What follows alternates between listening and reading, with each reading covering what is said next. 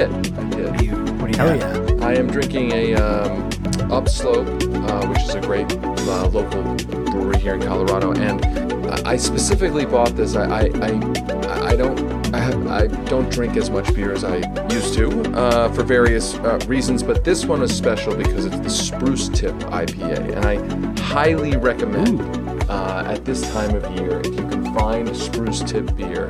It is amazing. Alaska, Al- Alaska uh, Brewing Company makes makes spruce tip, and apparently uh, Upslope did. So when I saw this in the in the fridge at the store, I was like, uh, uh, "That's it. I'm going for it." That sounds very nice. It well, is. I'm sure you won't. I mean, I, that sounds delightful, but I'm sure you won't need it for any reason because once we finish this conversation, as we know, it will be very uplifting. We're all going to come out of this conversation feeling great and good, so it's not like you'll need it for any of that kind of a reason.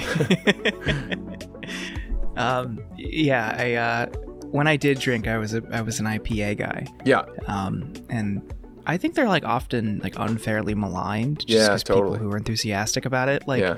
may, might rub, rub some people the wrong way, but man, they're good. They're so They fucking good. Um, David, we, we start all these conversations aside from clearly authentic banter uh, the same way. uh, so we've asked everyone, and now it's it's your turn. Uh, David Sirota, are you a gamer? Uh, I used to be, I, I guess, based on me uh, many years ago being a gamer, I can't call my current gaming consumption. Uh, uh, I don't rise to a level of a gamer, although I play some games with my kids. Oh, what are you guys playing? Uh, my kids are really into Minecraft. Uh, we do a lot of, uh, I guess it's, I mean, it's ridiculous, but we do Mario Kart. That's a big family. Uh, That's a, fun. That's a family, yeah, experience. Uh, Does that get competitive? it does. It does. It gets Yeah. extremely competitive, actually. Um, and uh, and and I don't I don't sort of go easy on the kids. Meaning, it's not like oh I'll let you win. It's like no, I must win all the time. Who's your Who's your go to in Mario Kart? Uh, I like Wario. Ooh. Okay, Yeah, Okay. yeah. nice. Uh, Yeah, it's not, it's, it, it teaches them the wrong lesson if you're letting them win. I mean, that's not what life is like. That's not No. what society's about. No, I mean, I'm not gonna- like I'm not like spiking the football, but but you know I'm not just gonna like uh, like sort of you know let them let them just beat me. Now to be clear, my son has gotten good enough where now I'm like, hey hey dude, can can you let me win? Like, Yeah. because because he's so good that that now he's he, he's gotten This to wasn't the age part of where the he can deal. crush me. Yeah. he, I liked. Uh, uh, is this Mario Kart and Switch? Mm-hmm. I liked the uh, like the car and tire uh, customization mechanism Oh, yeah, in that game. Totally. You can really, you can. yeah, you know what the trick of it is, speed. honestly, is is the speed rating is is a is kind of a, a trick. It's it's that's not the one to prioritize. You should pri- prioritize acceleration uh, because because where you get crushed is when you get into a crash. It, the the ones that have a lot of speed but not a lot of acceleration. You, you end up losing ground because you can't get to top speed fast enough after you get into a crash. Yeah, yeah. Okay, there's so it sounds many- like you are. This is real gamer hours. It sounds like you're really serious about I get. this. I, I mean, Yeah. I you know, I, I I take. Yeah, yeah. I mean, maybe I am a gamer. I don't know. Like You are. You undersold and then over delivered. That's- Once a gamer, great. always a gamer. so Yeah, I think hell you still yeah. have it in you. Yeah, I mean, I I, I do miss. Um, I was big into Halo. Uh, and before Yes. that, I was actually uh, really big into Doom. I mean, sort of original, I guess, first person gaming. And actually, before that, I was really into um, original, original Castle Wolfenstein. So it's Yes. a long history. I mean, I'm talking about original, like Apple IIe Castle Wolfenstein. Yeah, yeah. this is like. Oh wow. Okay. Yeah, Serious. yeah, like you're you're putting us to shame now with the gaming. Yeah. yeah stuff. i mean like the fact that there was like you know sort of dot matrix pr- dot matrix printer and like uh, running around uh, a nazi castle in sort of uh, giant pixel apple uh, black and white mode i mean i was i was i feel like i was like an original castle wolfenstein fan Yeah. I remember I played the original Wolfenstein 3D. Like that was probably my one of my first. yeah i'm like a that I got thousand years older than you guys Yeah, so yeah. So you're definitely a gamer. That's confirmed. Yeah. Yes. Okay. All right, good. We can continue. Uh, that's usually where some conversations stop. no, but David, we're, we're so glad you joined us. Uh, you you run the Daily Poster. Um, you were on the Bernie campaign. You have been a champion for progressive causes uh, for decades. Uh, so we appreciate all your work and, and your voice in important policy debates. So we're really, really honored you're here with us today. So thank, Thank you. you. Thanks us, for David. having me. Of course, of course. Uh, as as we were talking about before, and as people have seen, uh, what is this International Climate Conference COP twenty twenty six? What does that stand for? Uh, I haven't even like looked up the acronym, but it's a it's in Copenhagen, I guess. Maybe that's why. Uh, no, it's in Glasgow. No, because it's in Glasgow. Glasgow. What what is COP then? Uh, I should look this up. I forget. I'm going to edit that part out. Don't worry. Thank That's- you. won't It's not important because none, none none of this is really going to matter. That was my Yeah. takeaway. yeah, that's been my takeaway from watching this as well. I think that's when you come to these like climate conferences, it's just getting to the point. Like when you look at, um, you know, a, a graph charting our emissions, and you can look along this graph and just see each each conference and each talk and all these different times that all these global countries have got together to to uh, talk about climate change to set emissions targets and you just see along this graph emissions just like steadily rising and rising and rising and just not really ever being affected by any of these conferences. Um, so it's starting to feel a little bit like this is just completely um, kind of this sort of self-congratulatory um, uh, party for these these wealthy and powerful people to come and get together to talk about how you know enlightened they are and how they're they're planning to do all these good things which never actually materialize in reality so it's just becoming more of a spectacle a Yeah, I depressing mean- spectacle than anything else I mean, I think I think this conference.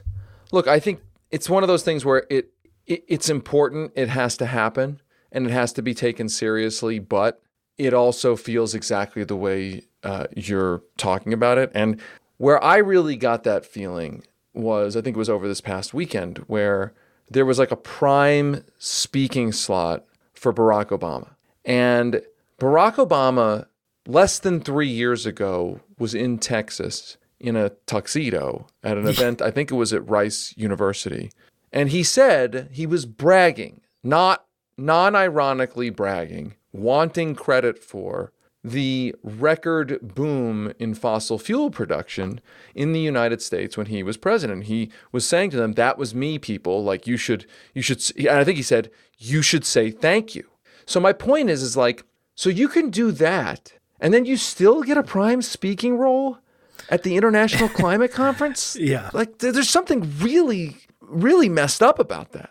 And then uh, he had the audacity to kind of like tut tut uh, other countries for not taking it seriously or not acting uh, rapid enough, and um, it all just seems like a cynical, like legacy saving maneuver. I mean, he's a prominent global political figure, so for the organizers, that's like a great get. But uh, in reality, it's it's just you know pomp and circumstance. It it means it means very little.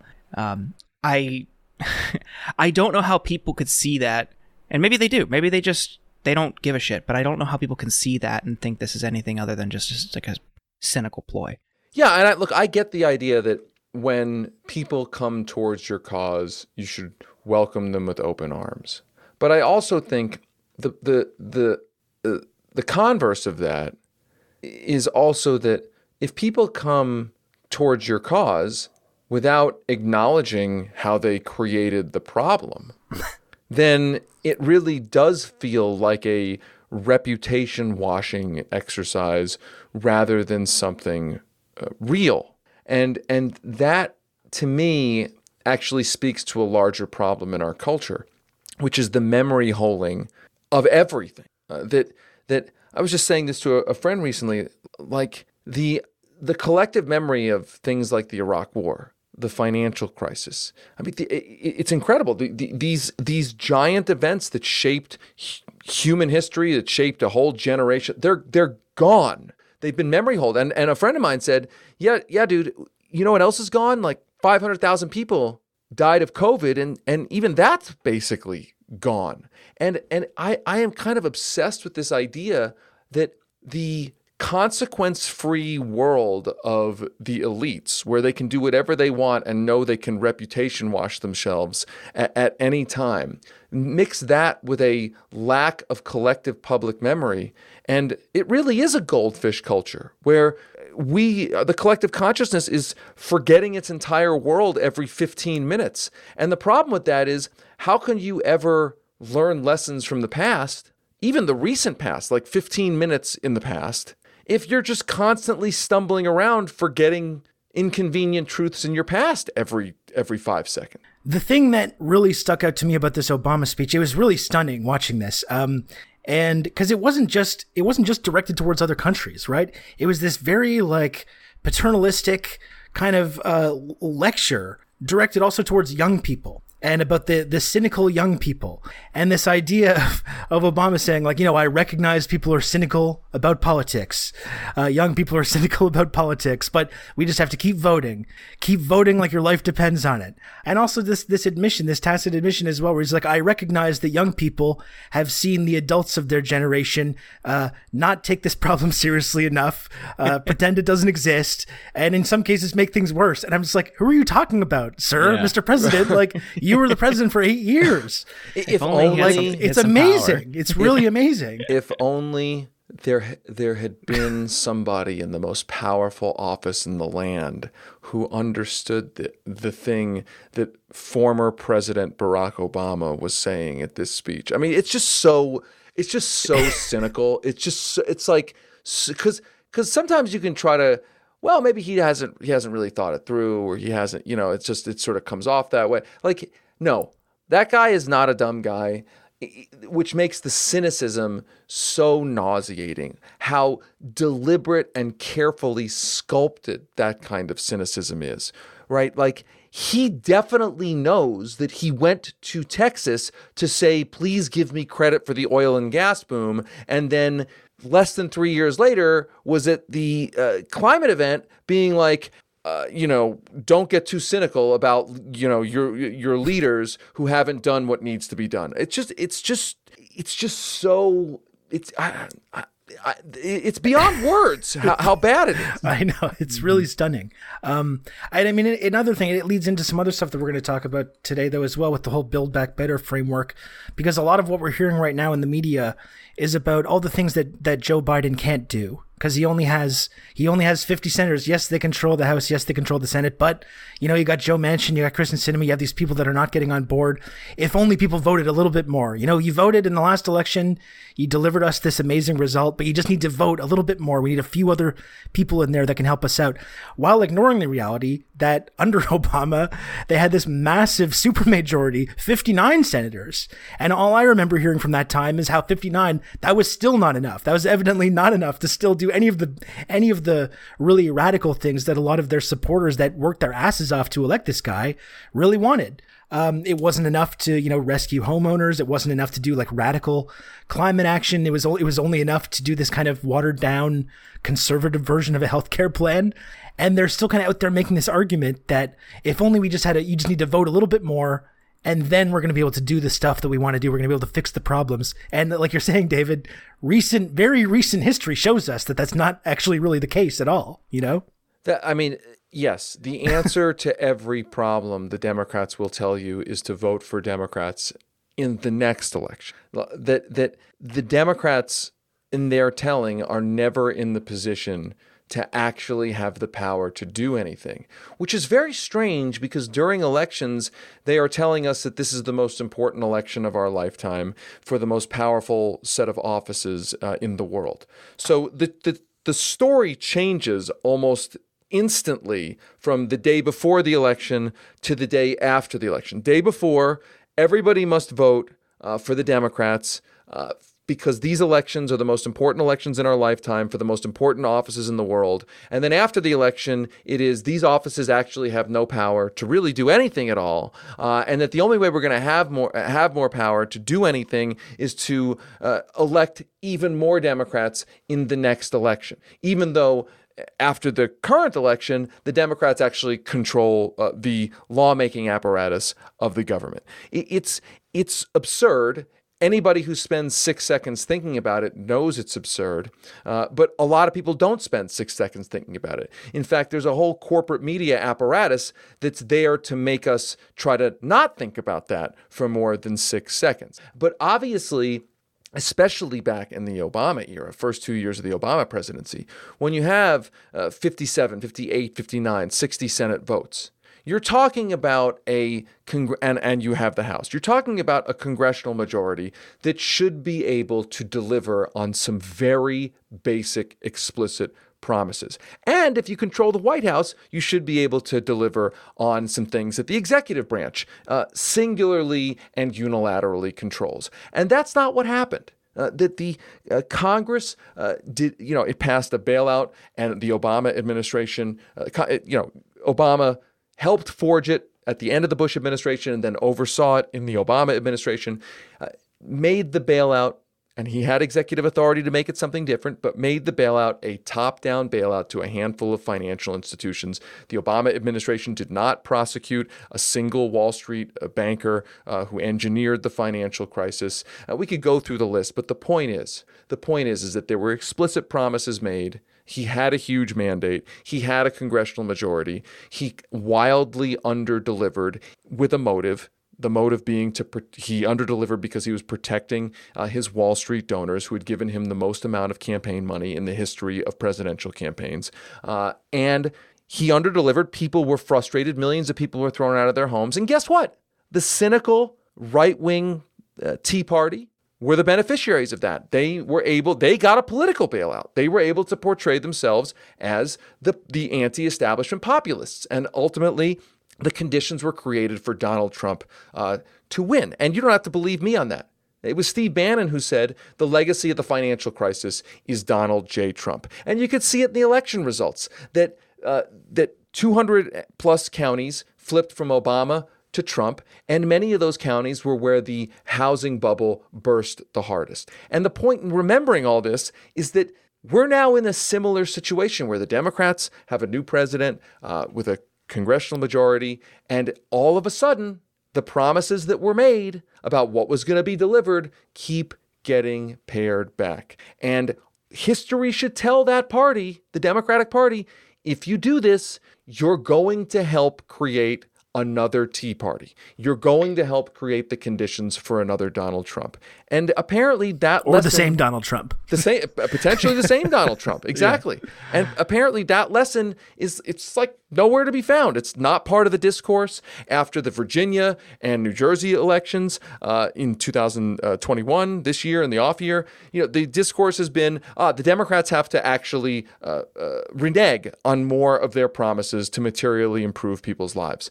And, yeah. and this becomes the conventional wisdom, even though it's only 12 years ago that that was the conventional wisdom, a manufactured conventional wisdom, which delivered the Republicans the congressional majority and Donald Trump the presidency. And that's something like g- growing up in the Rust Belt. Like I lived in Ohio, uh, growing up in outside of Youngstown, mm-hmm. and the recession hit us extremely hard. And this is already a city that had been struggling because of post like a, living in a post-industrial America. You know, mills closing in the '70s, a, a shrinking city going from 160,000 when you know steel was was vibrant there to like 50,000. You have all this decaying infrastructure, which led to blight, decreased property values, and I saw a ton of friends and family lose their homes. And if you're talking about that cynicism point, like that was that moment for me where it's like this is so and then oh you, and you touch on this and i will we'll plug it at the end too and we'll put the link in the show notes. David your show meltdown uh, on on audible is a fantastic history lesson in this and, and, an overview of how that through line from that moment from the financial collapse and the lack of and the in, insufficient response from democrats leading right to trump it was a total clear giveaway to to democrats. And specifically i remember this being hammered on Fox, as my parents are, are conservative, the bailouts point was such an efficient driver of outrage because it's so like transparently corrupt. These are people who just fucked over the global economy for personal gain and then they're giving themselves bailouts and then the only feeble attempt in Congress to rein that in was completely gutted because of corporate lobbying. It was so like like just eye-opening.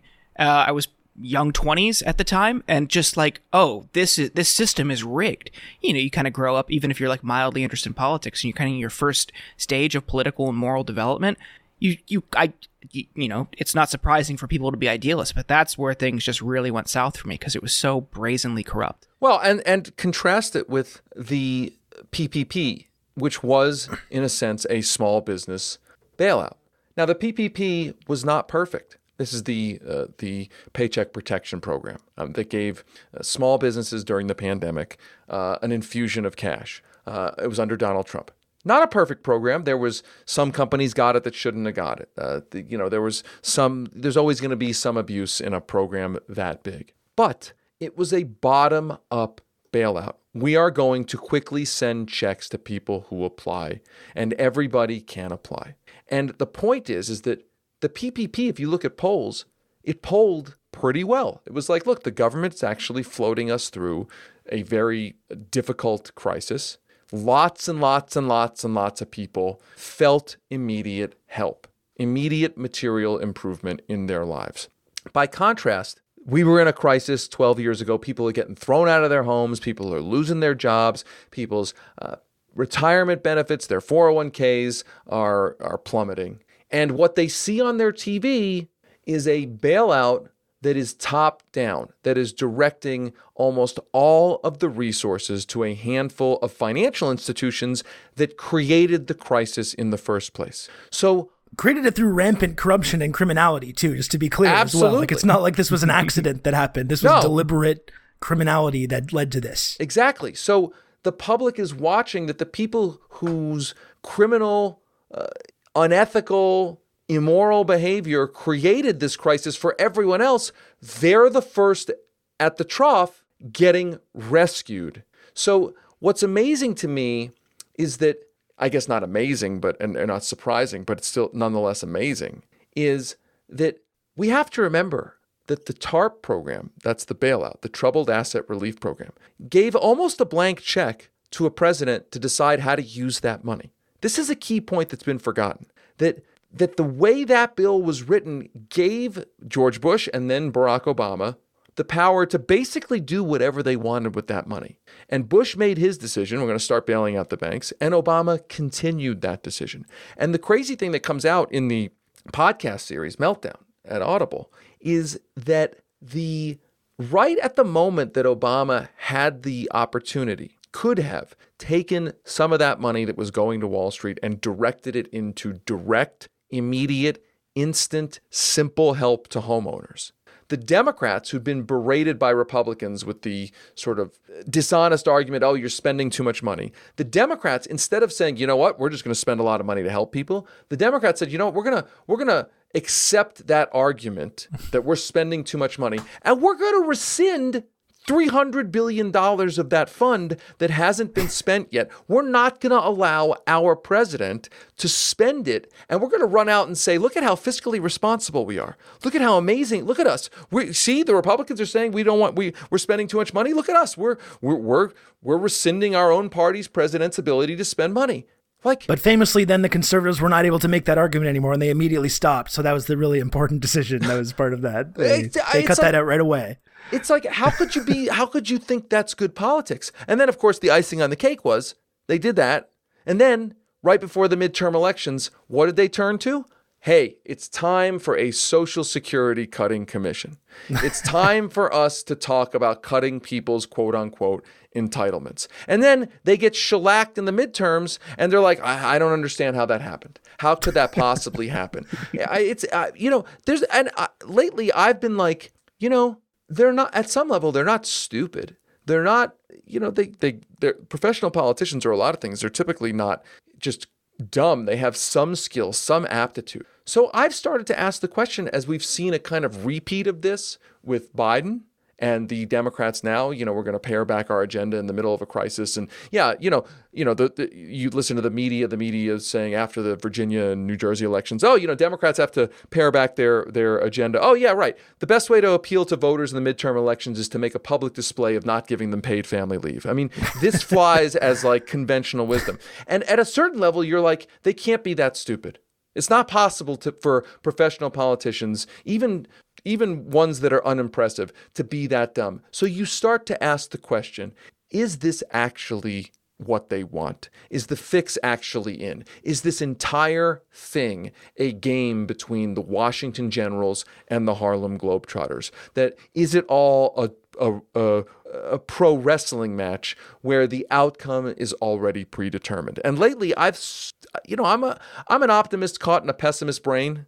But lately, the hmm. like the sort of this whole thing is deliberately rigged has seeped more into my thinking.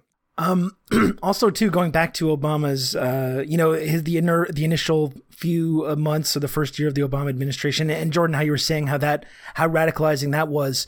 Um, to see like these these economically destroyed uh, and degraded areas that were being completely ignored while the, the you know the wealthiest most powerful people are getting bailed out I, I think it's especially radicalizing for for many people as well just in comparison to what Obama's p- campaign was. His amazing, inspiring campaign that was really built on these ideas of like optimism and hope. I mean, it's literally hope. I mean, that was one of his main campaign slogans.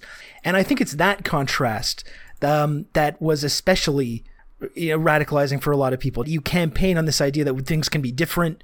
We can really change the way things happen in the United States. Um, and then to immediately get in and be like, turns out we actually can't change any of that stuff because uh, you haven't you haven't quite voted enough. Um, like I was saying, it's like I'm I'm Canadian, as many people remind me when I when I talk about this stuff. But you know, for for me, for many people in Canada, for millions of people around the world, we were look you know who who have to live in the world that the United States kind of creates geopolitically. We all looked at that Obama campaign. It was incredible. It was it was a beautiful moment, um, and where it felt really like pregnant with all kinds of possibility to really change the way things were done. And it, I think I think it had that effect like around the world for people that were paying attention to that. Um, that level of cynicism when he did finally come in, and just none of those things materialized at all. And I would say about that that yes, you're right. It goes back to that old cliche: with great power comes great responsibility if you raise people's expectations, if you run a great campaign on hope and change, which he certainly did, and then you deliver more of the same, that's a different and more dangerous situation than if you had run a lackluster campaign, eked your way into office, and still and then delivered more of the same. If you are, are if you have legitimately convinced people that you're going to deliver change and then you deliver more of the same, the consequences for society can be far worse because then it becomes a generationally disillusioning moment.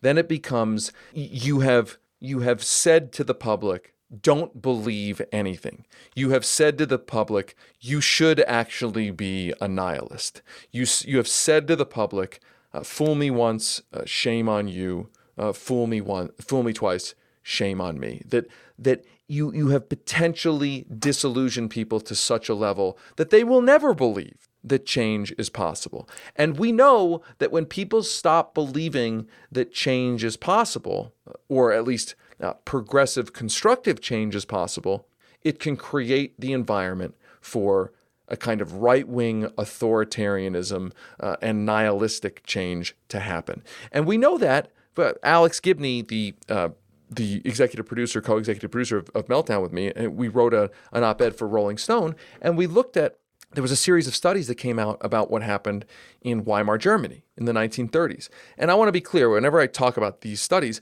I'm not saying that Donald Trump is Hitler and I'm not saying that his followers are, you know, a, a exactly, specifically, precisely Nazis, but there is a cautionary lesson in what came out in these studies about what happened in Weimar Germany, which was on a county by county basis, you can see that the areas in Germany, Weimar Germany, right before the Nazis took over, that the areas that were hit hardest by the Weimar government's austerity agenda, not delivering for working, those were, you might think that those areas in not getting, in seeing so the German form of Social Security cut and seeing budget cuts, you might think that they would be more open to voting for socialists. Hey, we're not getting what we want. We're going to vote for people who finally give us what we want. Instead, what you see is that the biggest spike in support for the Nazi Party in Weimar Germany, the decisive uh, spike. Well, and that's also exactly why they leaned into the the socialist language, right, and naming yes. the party and everything, because they wanted to appeal to that exact uh, yes. uh, person, right? Yes, and that essentially austerity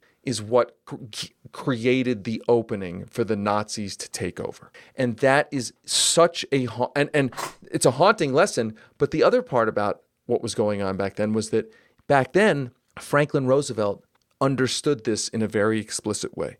You can go back and look at his speeches, and he is basically saying the New Deal, we have to pass a New Deal to invest directly in helping the working class, not just because it's morally right, because people are struggling, not just because it's good economic policy, but because if we do not do this, then fascists who are already on the rise in America at the time, fascists are going to be able to take over. In other words, he understood the connection between delivering economically for the working class and preventing the rise of authoritarianism and fascism in America. Uh, and he understood that if you don't deliver, if a democratic government, small d democratic government, does not deliver for the work for the working class, then people will start questioning democracy itself. I mean, I'll paraphrase the one of his famous quotes. He said he was talking about other countries. He said, you know, other countries decided to get rid of democracy because democracy kept producing governments that weren't uh, delivering for the people, and ultimately people decided uh, to sacrifice democracy in the name of getting something to eat. And so he fundamentally understood that, and now. He, the, despite the fact that he's the most popular and revered Democratic president probably in American history.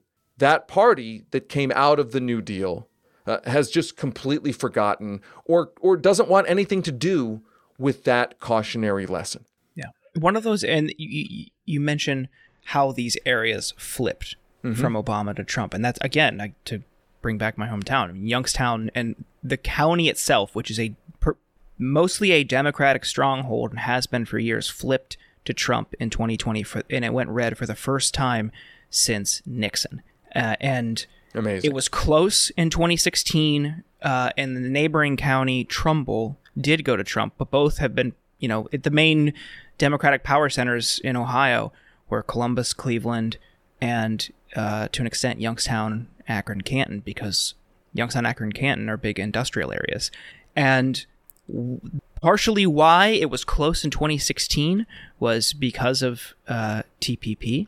Mm. And this is something, you know, the, NAFTA is a household word in, in that area. People understand how it decimated uh, that area and other parts it's a four letter word.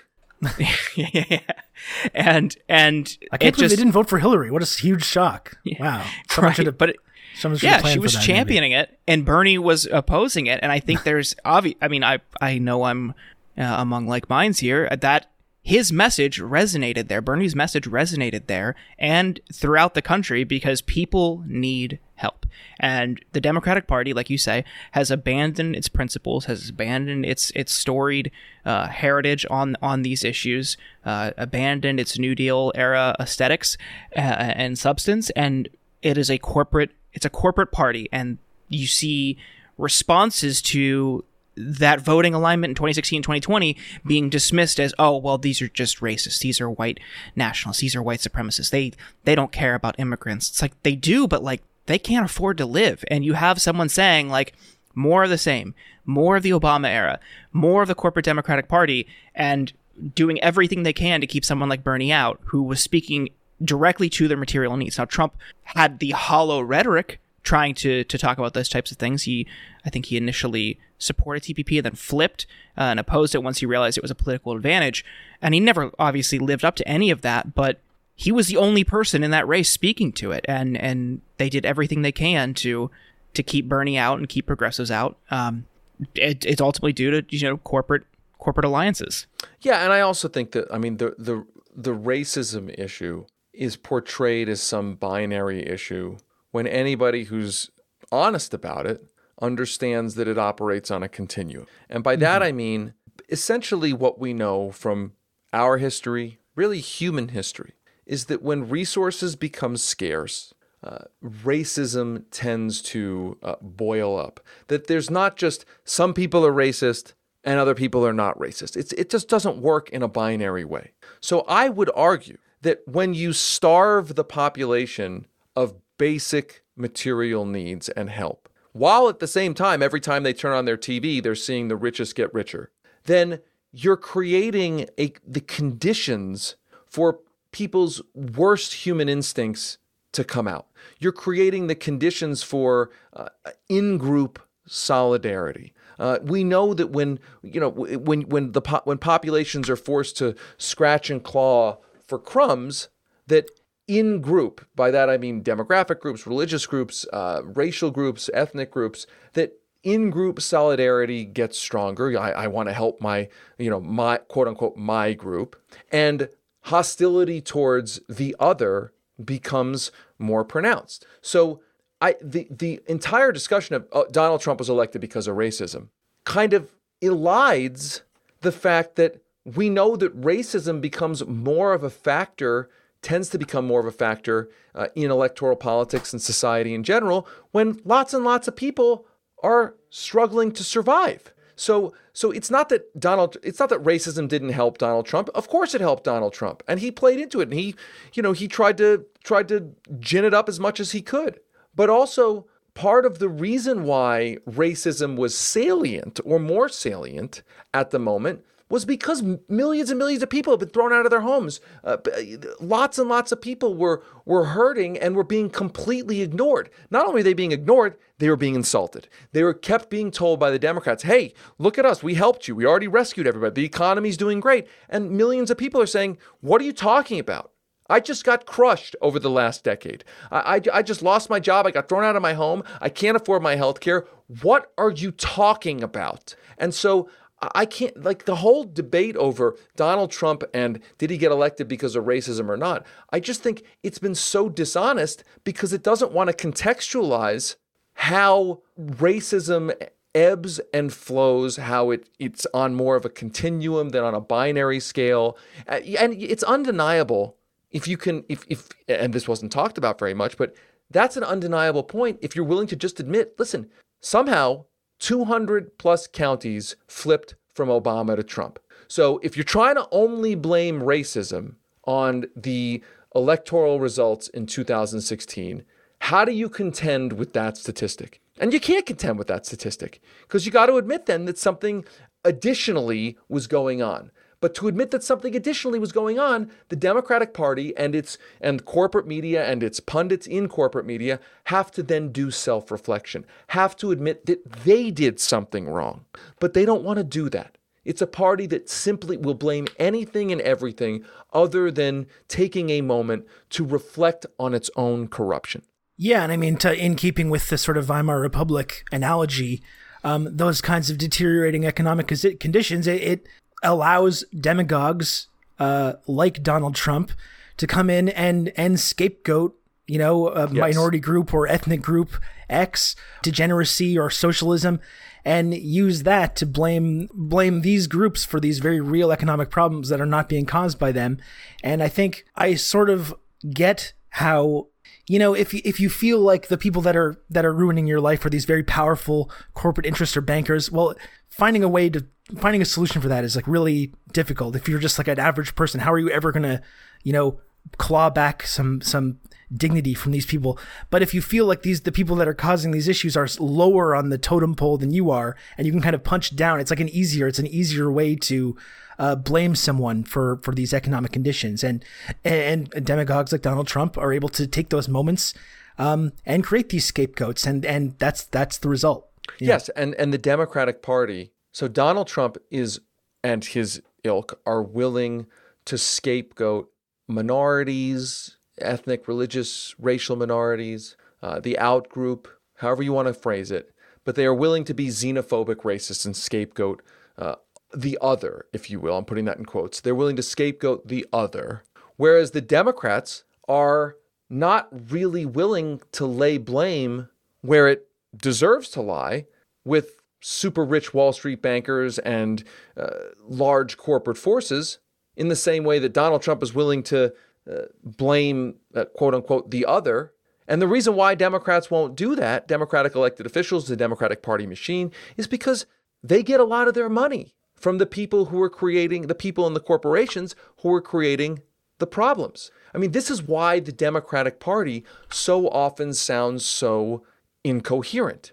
I've said this before, I'll say it again, which is that the Democratic Party sounds incoherent so much of the time because they're simultaneously trying to tell voters, convince voters, that they will solve major societal problems while also trying to protect the corporate donors who were creating those problems. And that is an impossible thing to do.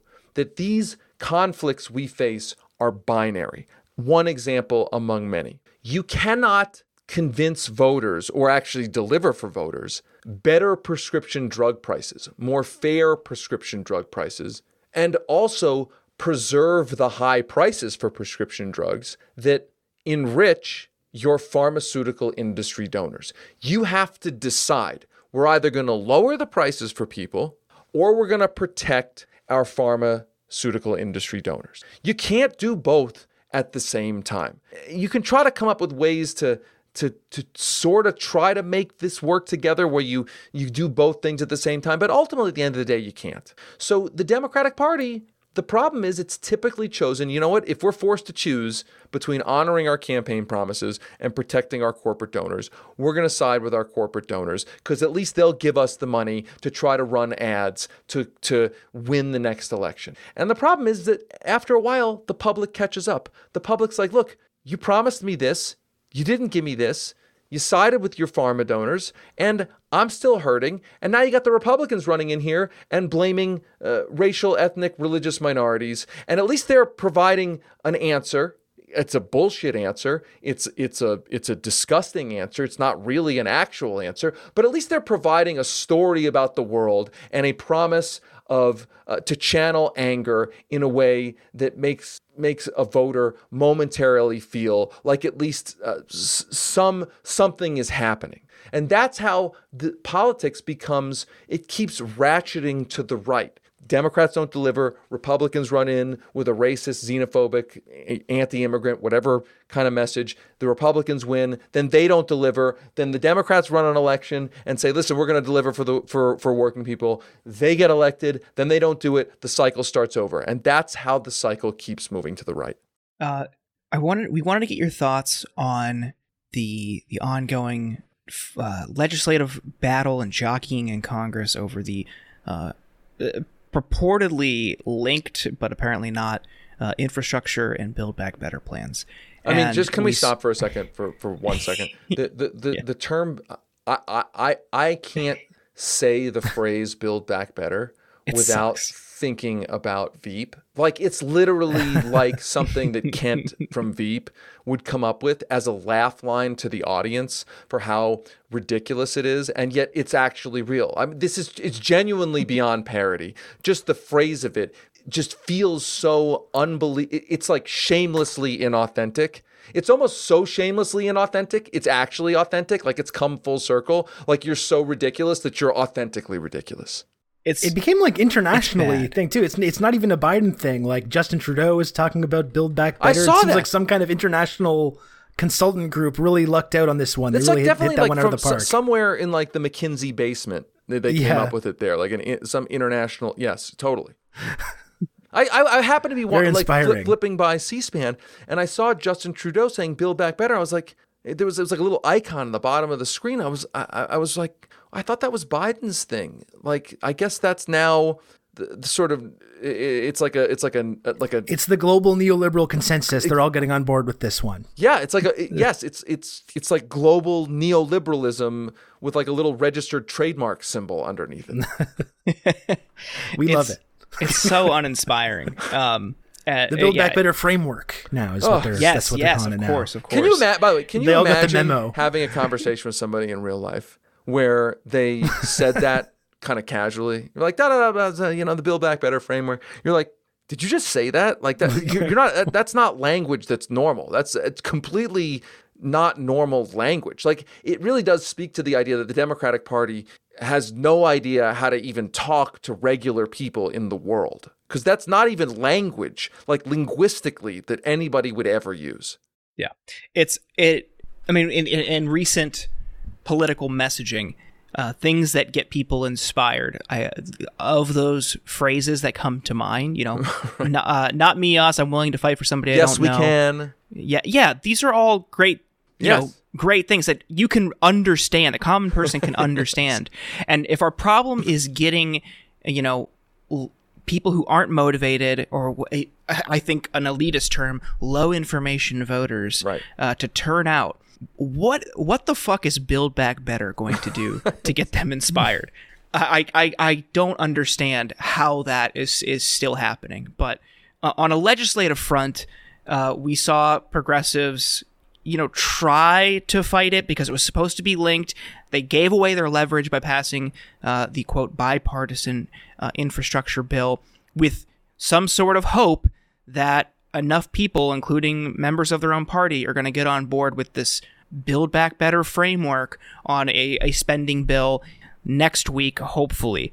Um, David, what what is what is your overall takeaway from the past week or so of, of this of this fight? Should people uh, have faith that moderates are going to come through and hold up their end of the deal? I don't like to make predictions, but so I'll get Smart. to my projection on what's going to happen in a second. But I, I think that look, there's a couple things we have to understand. One, I, I think most of the progressive caucus members are not operating in bad faith, and that's an important distinction. Bad faith is I'm deliberately saying a thing, then taking money from a corporate interest and doing the opposite of the thing that I'm saying. We know that happens a lot. But I think for the most part, most members of the House Progressive Caucus are not operating in bad faith. I think, however, they are operating from a position of fear, weakness, and wimpiness. And but they are also having to think honestly uh, about how to preserve priorities in an asymmetrical situation. And the asymmetry of the situation is this: that if the if you can stipulate that most of these progressive members of Congress are not operating in bad faith. It means that they want to preserve as many uh, good policies in this bill as possible, as opposed to like Joe Manchin and Kyrsten Sinema and Josh Gottheimer and these corporate Democrats who are operating in actual bad faith. So they, the, the progressives are operating in good faith, trying to figure out how do we get uh, three quarters of a loaf, half a loaf, a quarter of a loaf, something. How do we preserve our priorities? And the asymmetry is is that the other side, Manchin, Sinema, Gottheimer, and the like, the corporate Democrats, they're willing, they're happy to have nothing pass because that's what their corporate donors actually want at the end of the day. So the asymmetry is that the corporate Democrats are happy to just do whatever they can to take the whole bill down because they don't want any of it. They're, so, so that's a fundamental asymmetry. And where I think the progressives, uh, many of them, most of them, have gone wrong is to be too weak, too afraid to actually have a standoff, a real standoff, to fight for what they want.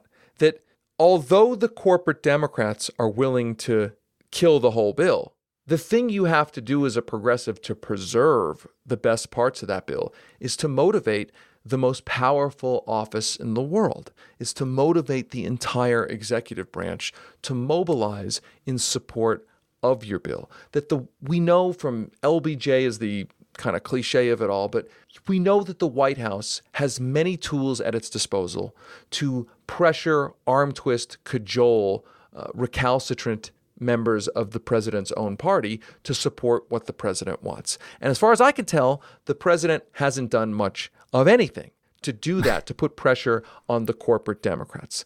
Uh, and there's plenty of ways that he can make life very uncomfortable politically for uh, Kyrsten Sinema, Joe Manchin, the uh, House corporate Democrats, and he has not felt a need to do that because the House progressives have basically said to him, whatever you want, we'll give you. Whatever you, if you need our votes, we'll give them to you. We don't care what gets cut out of this. And so it's not that they're operating in bad faith. They're just, they don't have the intestinal fortitude it doesn't seem like, to actually have that standoff and say to the, the, president, you're not getting our votes unless X, Y, and Z is in this bill. We wrote a piece at the Daily Poster about how you could tell the fix was in because the progressives were saying, we will not vote for the bipartisan infrastructure bill unless it's linked to a reconciliation bill and unless the reconciliation bill is, quote, robust. And the problem with the word like robust is that's a fungible word. What does robust mean? They didn't say we will not vote for this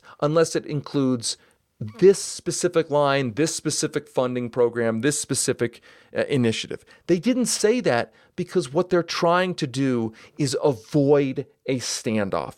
And so the problem, so I think, now getting to my projection, I think what where this is all going is what we said back in August at the Daily Poster, which is that there, there, the ultimate end of this deal is either the corporate Democrats will kill the reconciliation bill. Certainly now that they had they already passed the bill that they really wanted, the infrastructure bill that was supposed to stay linked to the uh, reconciliation bill, the whole theory of keeping it linked to the reconciliation bill was that the corporate Democrats would have to vote for both in order to get the thing they really want, the lobbyist written infrastructure bill. So I think what's going to end up happening is is that now that the bipartisan infrastructure bill is passed, now that the corporate Democrats have really gotten what they wanted, now they can get more intense about trying to hack apart the reconciliation bill.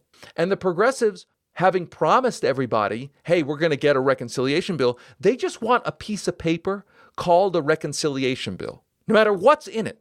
To just wave around and say, "Hey, look, we, we, we, we did what we did what we said we were going to do," and expect nobody to ask, "Hey, listen, does that piece of paper have anything in it?" So I think that's a long way of saying that. I think the end of this is going to be there will be something probably passed, but the difference between what is ultimately passed and what started out as the demands to be passed. I mean, we've gone from six trillion dollars to four trillion to three and a half trillion to 1.9 trillion. I keep making a joke on social media. We're going to get to two bucks and a, and a used Casio, like the line from Planes, Trains, and Automobiles. like, where does it stop? Like, they're going to be waving around a piece of paper that's like, hey, every American gets two bucks and a Casio, and try to pretend that's a victory. And the danger for the entire party is that they will run around, run out there and say, look at this huge victory we had, a transformational victory.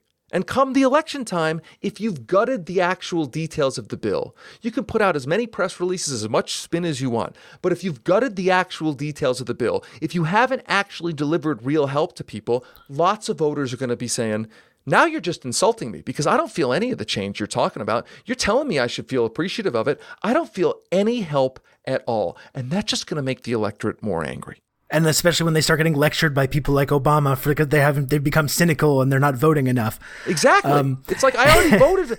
We are, you know, and then they'll run out. Yeah. The, the worst part's going to be they'll run out and they'll say you have to. Okay, fine. Maybe we screwed up the economic policy, uh, but you got to elect us to defend democracy. And the problem with that argument at that point would be lots of voters are going to say, "Listen, I just used democracy to elect you guys, and what'd you deliver for me? I don't yeah. care about your democracy arguments. I just care about it goes back to the FDR thing. I just care about being able to get something to eat. And also in terms of what you're talking about, uh, the way the lack of action on the part of of the Joe Biden administration to actually put pressure on these Congress people and senators that are literally just like arbitrarily holding up the entire agenda that he campaigned on. Like, correct me if I'm wrong. Like, that was basically the whole theory behind Bernie Sanders' run for the president, right? It's like I know. I mean, that's because the... everyone knew. We all knew that Bernie wasn't just going to go in and just pass Medicare for all and pass all these the Green New Deal and pass all these things. We knew that there was going to be corporate Democrats that were going to try and stop that. The whole point was if you have a president that's going to actually care about trying to pass these things and try and put pressure on these people to do the right thing.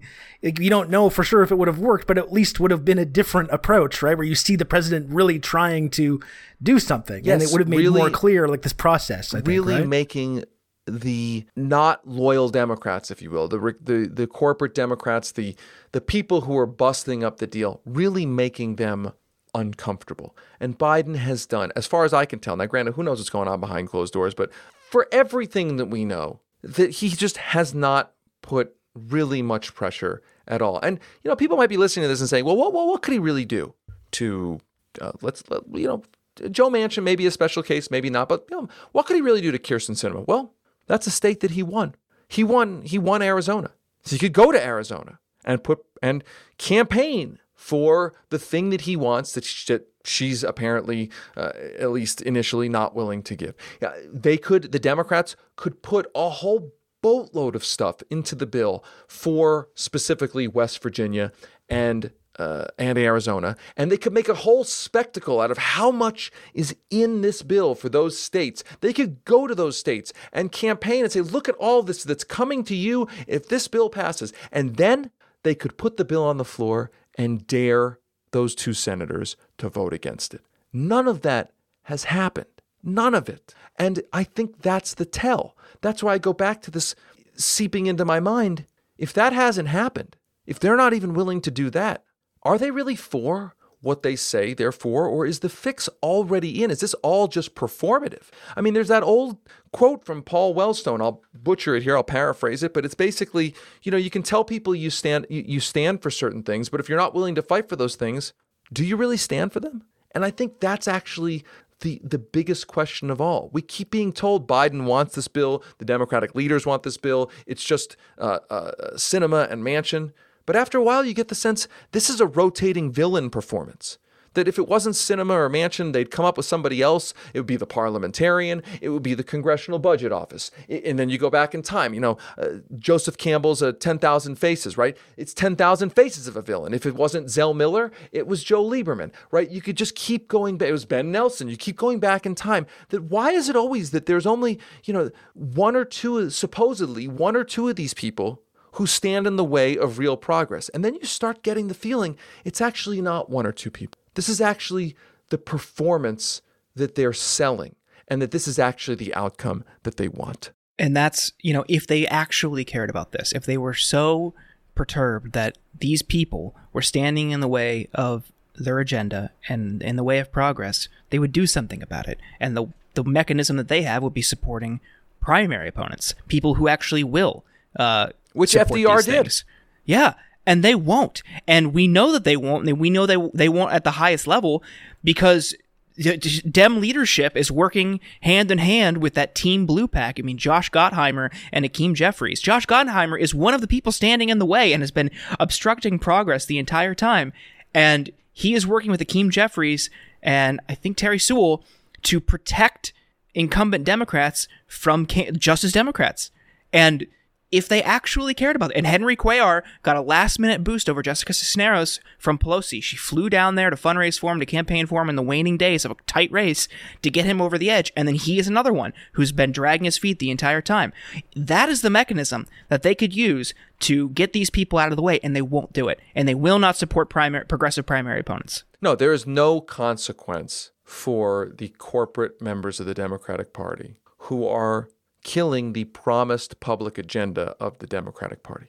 Uh, it is, it is, I think that is another tell that three Democrats, as an example, three Democrats from safe districts, uh, killed in the Commerce Committee the drug pricing measure, the thing, the measure that the party has been promising for 15 years to allow Medicare to negotiate lower prices. They were not taken off the committee. They have faced no consequences at all. Uh, fun little fun slash horrible little asterisk to that. One of the Democrats who was responsible, one of those three who, who voted to kill their own party's initiative, was put on that committee uh, above AOC. Yeah. There was a Kathleen battle Rice. for that slot on the Commerce Committee, and Kathleen Rice, the Democratic leadership, chose Kathleen Rice of New York over AOC, and Kathleen Rice returned the favor by killing the party's own promised bill to let Medicare negotiate lower prices for medicine. Like, so not only were there no consequences, but there's actually a preservation of a preference for the members of Congress in the Democratic Party who do this, which again, you come, you'd be kind of dishonest with yourself if you aren't at least wondering is the fix in? Is this all design? Is this, is this all theater? Am I am I being am I being treated as a mark? Am I being treated to a ruse where they already know what they want to do? These fights are performative and they're not real. Well, that's I think that's what it comes down to as well. Is that it's the main conversation we've been having over the last year um, is about the very stuff we talked about, especially at the beginning, about whether the Biden administration had learned the lessons of what happened in, uh, you know, 2010, uh, 2012, 2014. Um, and I did get the sense that there, like, there are some people, at least within the administration, within the Democratic Party, who do grasp this basic concept that we need to deliver on something in order to not get our asses kicked. Uh, so I thought maybe for that reason, like maybe like like I was saying last week, um, just basically out of out of a totally like cynical sense of self preservation, they would. Do. They well, would they seem to things. get at the beginning. Yeah, that's that's kind of what I was wondering. I almost thought for a minute, like maybe they have learned these things. No, the not fir- that they've the all first, become the, the COVID big progressives overnight or anything. Yeah, the COVID rescue yeah. bill. I thought, okay, at least they figured out. Yeah, they got rid of the minimum wage. That was pathetic. They did all, you know, they had some capitulations, but at least they were like, listen, we got to cut a check. We're going to cut a big check to help lots of people directly. They did the child tax credit. It was very successful. And by the way, it was extremely popular. There was a stat I saw that we referenced in one of our op-eds about Meltdown, our, our podcast. I, we, we, it was the stat was basically uh, that the voter voters who said they had voted for Trump, the subset of voters who had received the child tax credit, had much higher, significantly higher favorability ratings for Biden, even though they were Trump voters, than those Trump voters who had not gotten the child tax credit, which is kind of proves the point. If you deliver real, simple material gains for people, guess what? They're more likely to like you as a politician. Right? Huh. Like it's just Wow. kind of a, a, a very basic point. Oh boy. Um, Jordan, do you have do we have anything else? No, Are we all maybe we actually- sufficiently uh, beaten down by the Yeah. relentless nature of the? that's why that's why I chose to drink a beer during this. it was a good call. Yeah. I'm regretting my decision to not not drink a beer. Actually, um, well, David, we really appreciate you taking the time um, to come on and talk to us. I, I've, I guess like that's the only takeaway is that it seems like from the from the result that happened the other day and from the what's looking like the immediate future of of whatever whatever possible ambitious stuff that was in this bill getting completely erased. The, it seems extremely painful to admit this, but it seems like history is kind of about to repeat itself. Uh, it is extremely uh, depressing and frustrating to see this kind of happen in slow motion like this. But um, you know, I we really appreciate the work you do on the Daily Poster, breaking this stuff down. Of course, the work you did in the Bernie Sanders campaign, trying to avoid this exact situation. Um, which unfortunately, you know, didn't go the way anyone that uh, and the way that anyone wanted. But you know, we appreciate the work that you do. We're happy you're able to come on and Thank talk you, to and us. I, I appreciate. I really appreciate the work that you both do, and I really, I, I look. There's not a lot of people out there who are willing every day to try to give voice to what I think is honestly empirical reality. I mean, the things that we've talked about uh, today. These are kind of not debatable things. They're just facts. And the entire corporate media system is designed to obscure these facts, pretend they're not facts, uh, distract attention from these facts. But they are facts. And it's not easy to wake up every day trying to simply uh, spotlight these facts, uh, boost these facts, give voice to these facts. There's not a lot of people doing it. So I want to just say I really appreciate the work that both of you do to do that because it is it is just so important. It is really as as dark as this conversation has been. Ultimately, what's going to get us out of this, if we ever get out of it, it is going to be enough people being willing to speak truth uh, to power, uh, being willing to actually give voice to these facts, and to willing willing to actually act on them. So thank you for your work. Thanks, David. Uh, we did want to plug it again, and we're going to put it in the show notes. Uh, Meltdown available on Audible. I've listened to it. It's awesome. People got to check it out. Thank you so much. Thanks for having me. Hey everyone, thank you for listening to The Insurgents. If you want to subscribe to the show, you can find us on iTunes or Spotify or at Substack, theinsurgents.substack.com. You'll get the latest episodes delivered straight to your inbox as well as our newsletter. On Twitter, we are at InsurgentsPod. Tweet at us, harass Ken in our replies, and then send us your hate mail to theinsurgentspod at gmail.com. Thank you once again for listening.